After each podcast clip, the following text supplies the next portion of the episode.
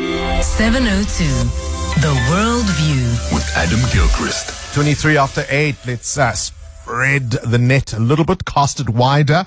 Adam, let's talk about stories from elsewhere in the world. Ukrainian attacks Russia claiming an atrocity against its own civilians. What's this about?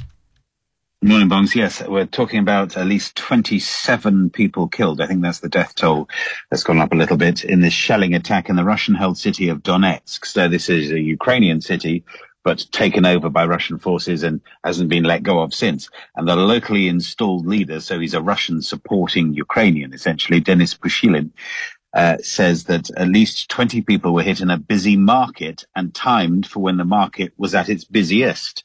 Uh, indeed, the Moscow foreign ministries condemned this as a barbaric terrorist attack against civilians. So there's a little bit of pot and kettle there.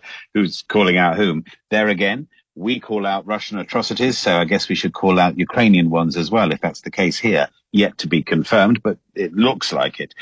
Here's a chilling footnote to all of this. A leading NATO military commander has warned the West should now prepare for conflict with Russia. He's a Dutch admiral called Rob Bauer. He's chairman of the NATO military committee, so he's quite high up in the organization. He says citizens of Europe should be ready for a conflict with Russia that will require a quote significant change to our lives. I don't quite know what that means, but I'm not yet stockpiling tinned grapefruit, but I am wondering. I wonder what people were saying in the build up to both world wars, Adam, uh, because it's looking and it's looking more and more likely that uh, these conflicts are going to grow. Now, how to end racism in football? Yes, well, it's easy to say, let's do it, but actually how to is the question. Gianni Infantino has one idea. The FIFA president has called for the implementation of an automatic forfeit of games for teams whose fans commit racist abuse.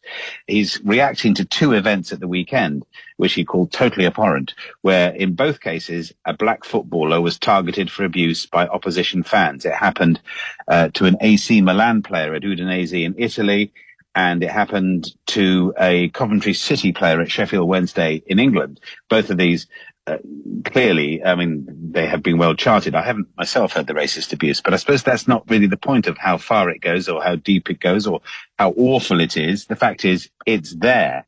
And Gianni Infantino says, we need to stop it because you can't play like this, as he put it.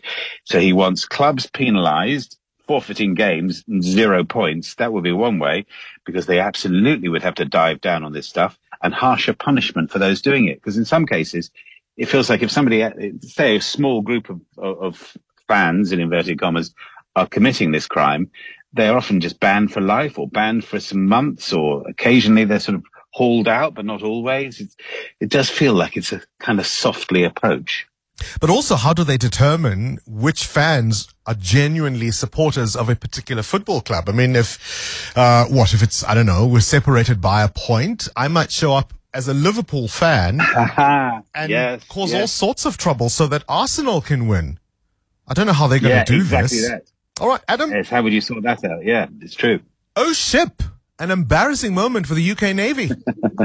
A little bit of an upsy daisy here. We have two Royal Navy warships who managed to uh, collide in the Persian Gulf. And uh, actually, they weren't even out in the Persian Gulf. They were in the harbour of the Persian Gulf. They were at the, well, used to be a UK naval base in Bahrain, but these days is a US naval base, but used by others. So these two British ships, HMS Chiddingfold, just reversed into HMS Bangor, which will have to be renamed HMS Crash Bang Wallop, no doubt. But HMS Bangor suffered some damage in all of this, and HMS Chiddingfold a little bit as well. So we are talking about two unbelievably high-tech, expensive mine hunters with extraordinary capabilities of ultra detection. They find stuff like crazy, and in some cases they can blow it up, but not able to spot each other in a harbour. Hmm. Holy smokes is all I will say. Adam Gilchrist with this morning's worldview.